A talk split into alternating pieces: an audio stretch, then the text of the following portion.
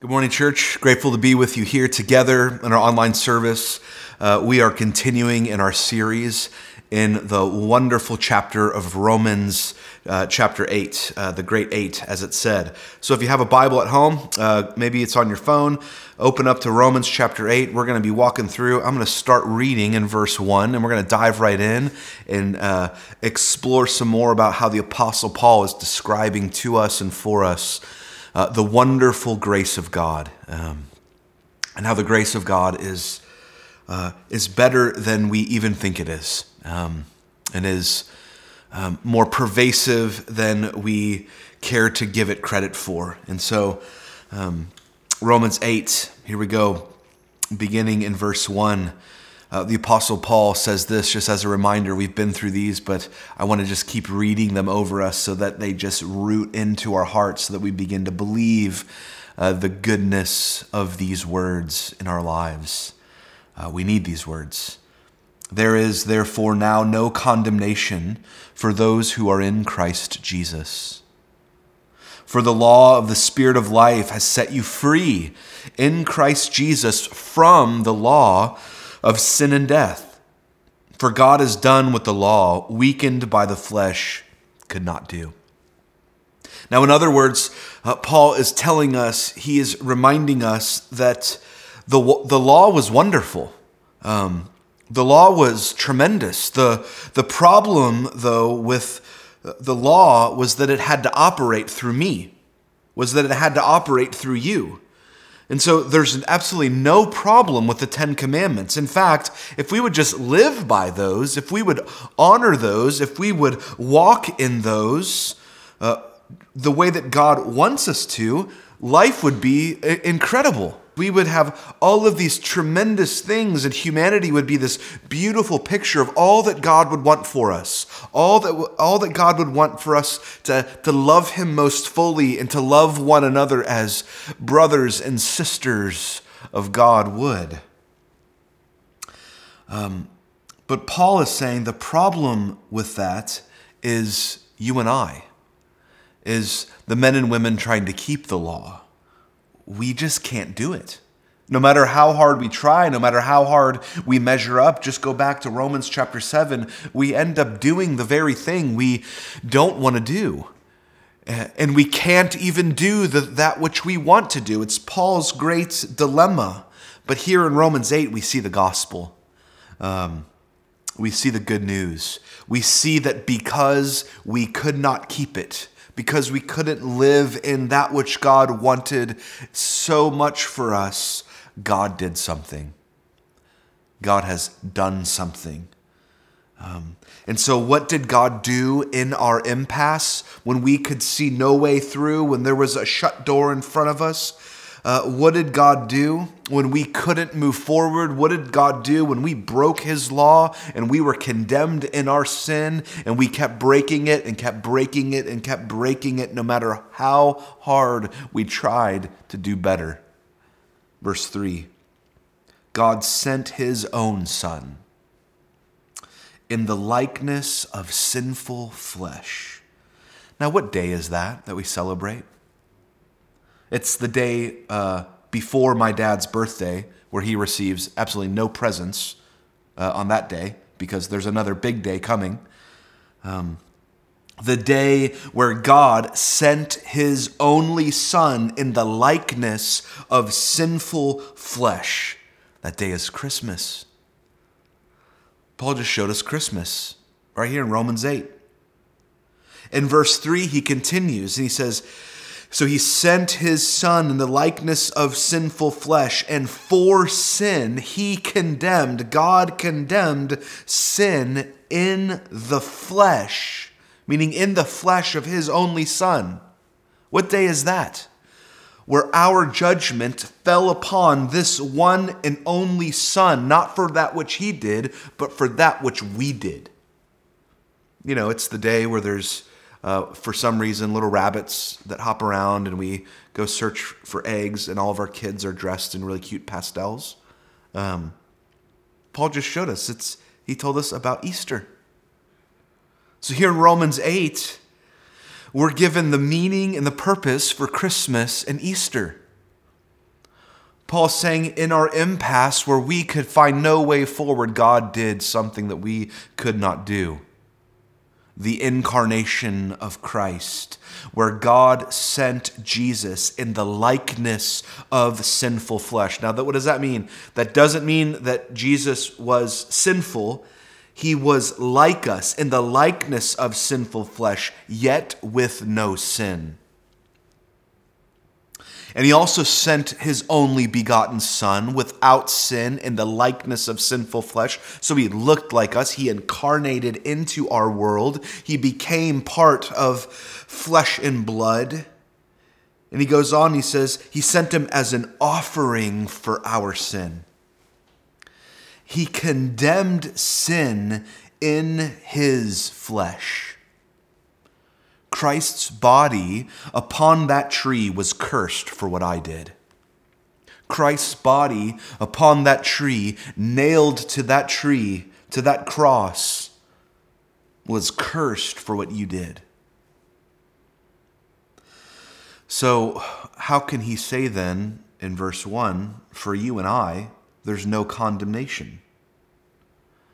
Uh, here's the amazing thing why we have and celebrate Christmas and Easter, why we gather together and sing in church, why we love to open up the Holy Scriptures and let them teach our hearts and mold us and shape us, why we are called together as brothers and sisters in Christ to lift up the name and purpose of Jesus. Uh, in our families, in our friend groups, in our neighborhoods, in our schools, in our workplaces, and all around the world. Here's why because you've been set free from the law by a gift of God through Christ being crushed for you. And you know what you and I did? We stood by. Uh, he sent his son, Christ died, and you were given the greatest gift ever. You were set free. I was set free from the curse of sin and death itself, our greatest enemy. And as a result of this gift, while we stood by and we were given the most amazing thing, um, that's the reason we worship. That's the reason Zach just sang. We don't sing songs because we think they're neat and we like singing songs. We sing songs because songs communicate this deep, emotional, worship filled connection. And the only thing we know how to do at times is, is lift our voices in song and adoration to that which God has done. So we worship, we spend our lives telling those we care most deeply about that this one has come and took the very sting of death away, that which we needed the most. And he doesn't uh, make us feel bad. He just gives us grace and He gives us spirit and He gives us life. Incidentally, as you read through Romans 8, even in verses 1 through 3, uh, or especially in verse 3, all that God has done, are you mentioned anywhere? No. We're standing there in complete wonder and amazement to our very surprise that God somehow, in His providential, incredible plan, brought forth life out of death. Verse 4 in order that, what's the purpose? In order that the righteous requirement of the law might be fulfilled in us. So, what's the requirement of the law for you and I outside of Christ? What do we have to do to go to heaven? According to God's law, you just have to be perfect. That's pretty simple, right?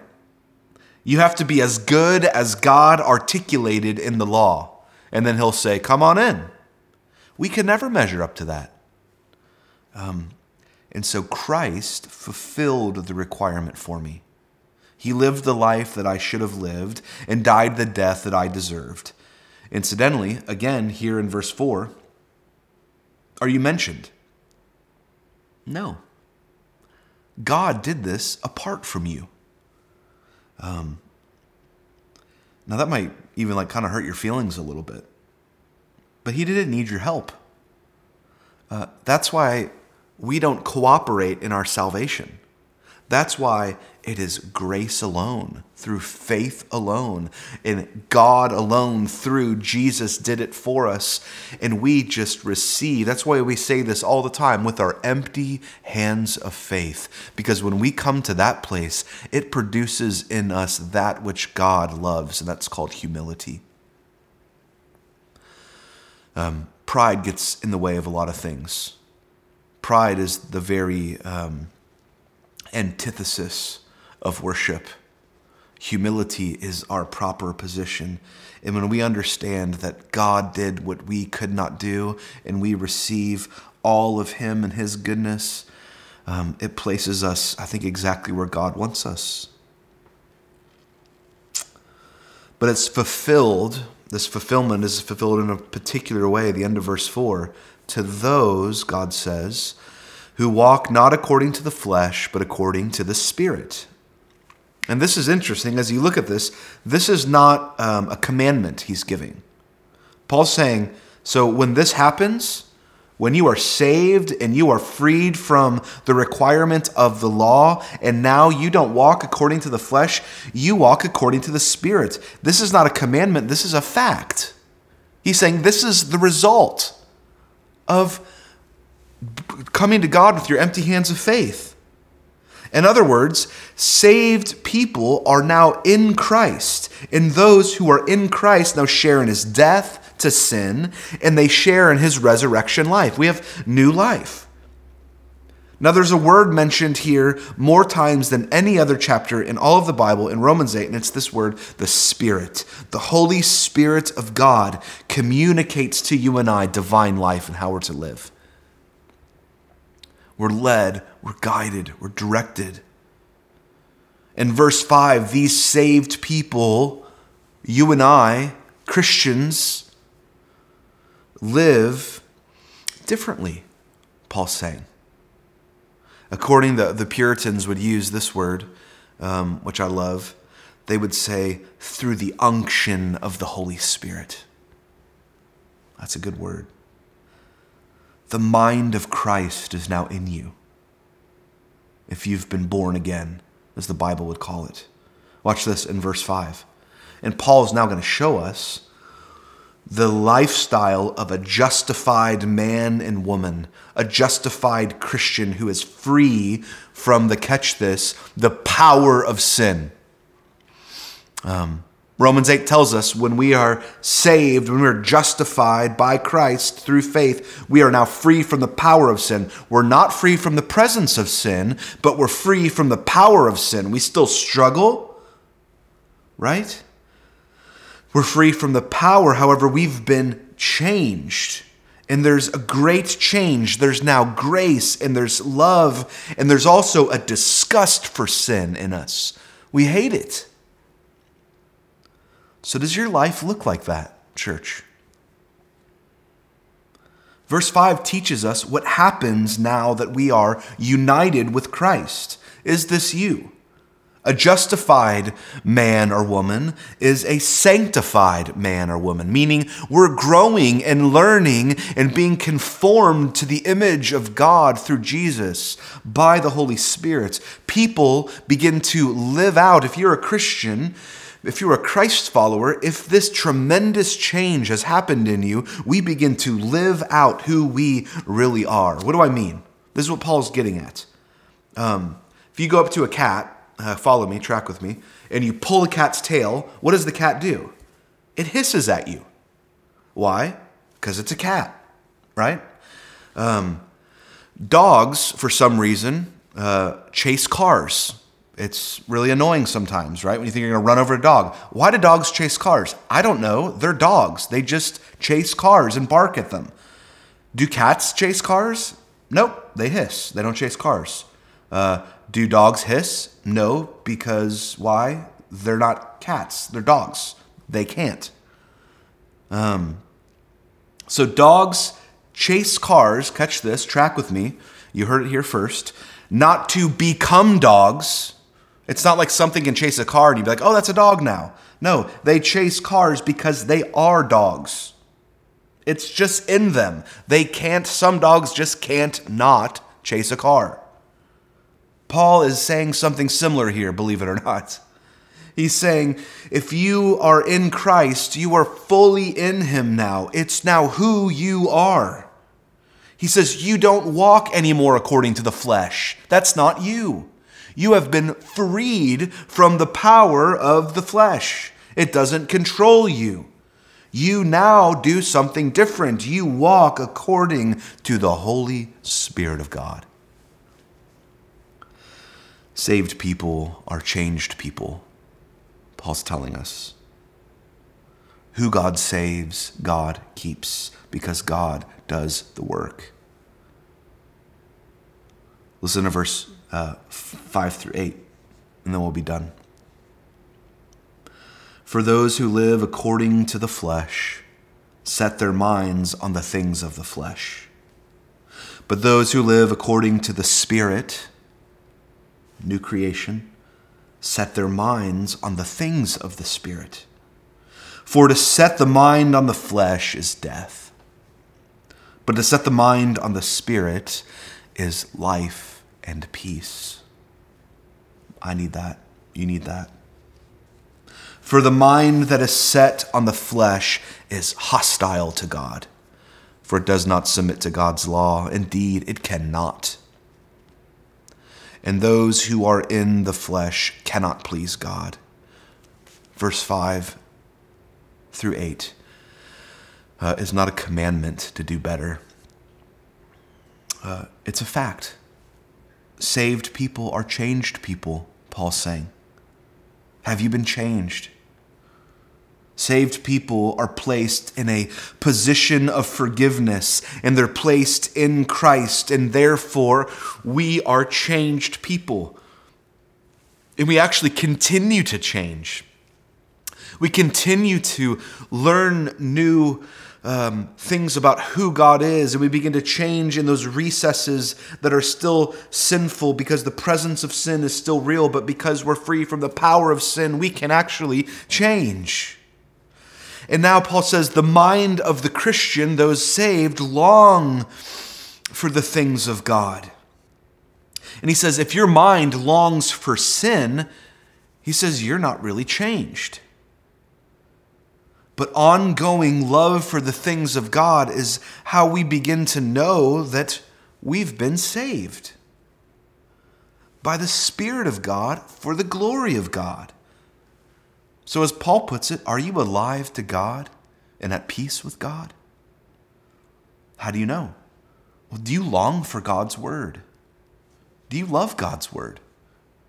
Do you forgive easily because you've been forgiven of much? Do you stand up for life and justice? Do you love gathering with God's people, the church, brothers and sisters?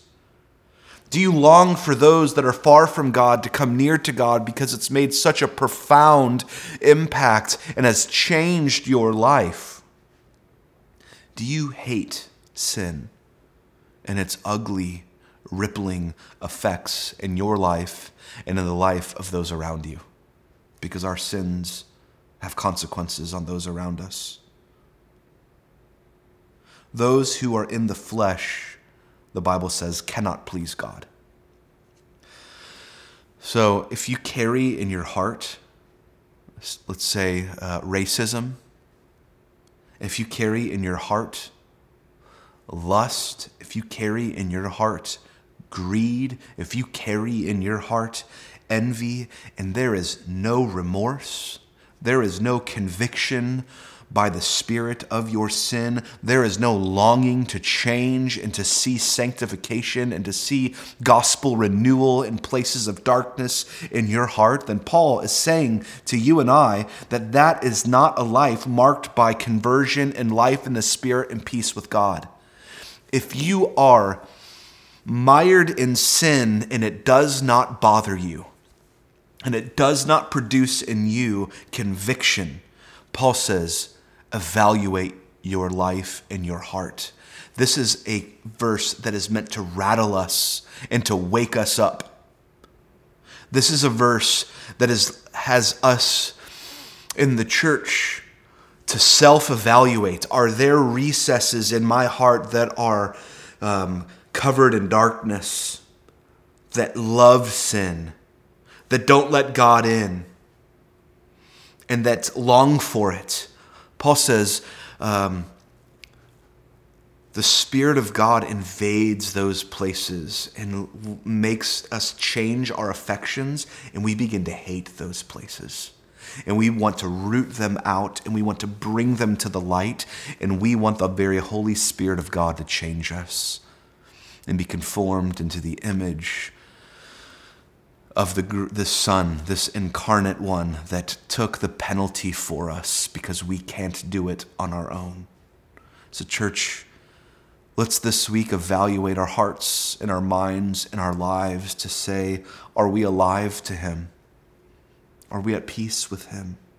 Because of the work of Christ and the power of the Spirit that now wants to produce life in you. If not, get to your knees and beg Him to change you.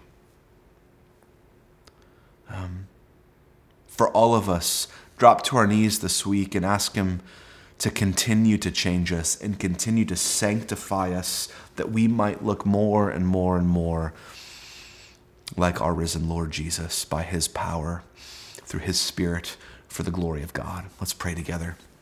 Lord Jesus, thank you that you did all that was necessary for us so that we can come near to you, that we can worship you, that we can be changed by you. God, I ask that we collectively, as your people, would um, continue to hear from you in the places in our hearts and our lives that are dead to you, God, and that we have maybe cut you out and would you go into those very places and produce life and faith? God, for maybe someone listening here this morning um, that has never surrendered to the goodness of Jesus in their hearts. Lord, may they do that even here today when they ask that the Holy Spirit of God, through the death, burial, and power of the resurrection of Jesus, your only Son, may they uh, be invaded by the goodness of God through Jesus Christ, and may you save them and sanctify them, and may they grow and change into your likeness. Thank you that you can do that. Thank you that you've done that to so many in our midst and continue to grow and shape us. We love you. In Jesus' name we pray. Amen.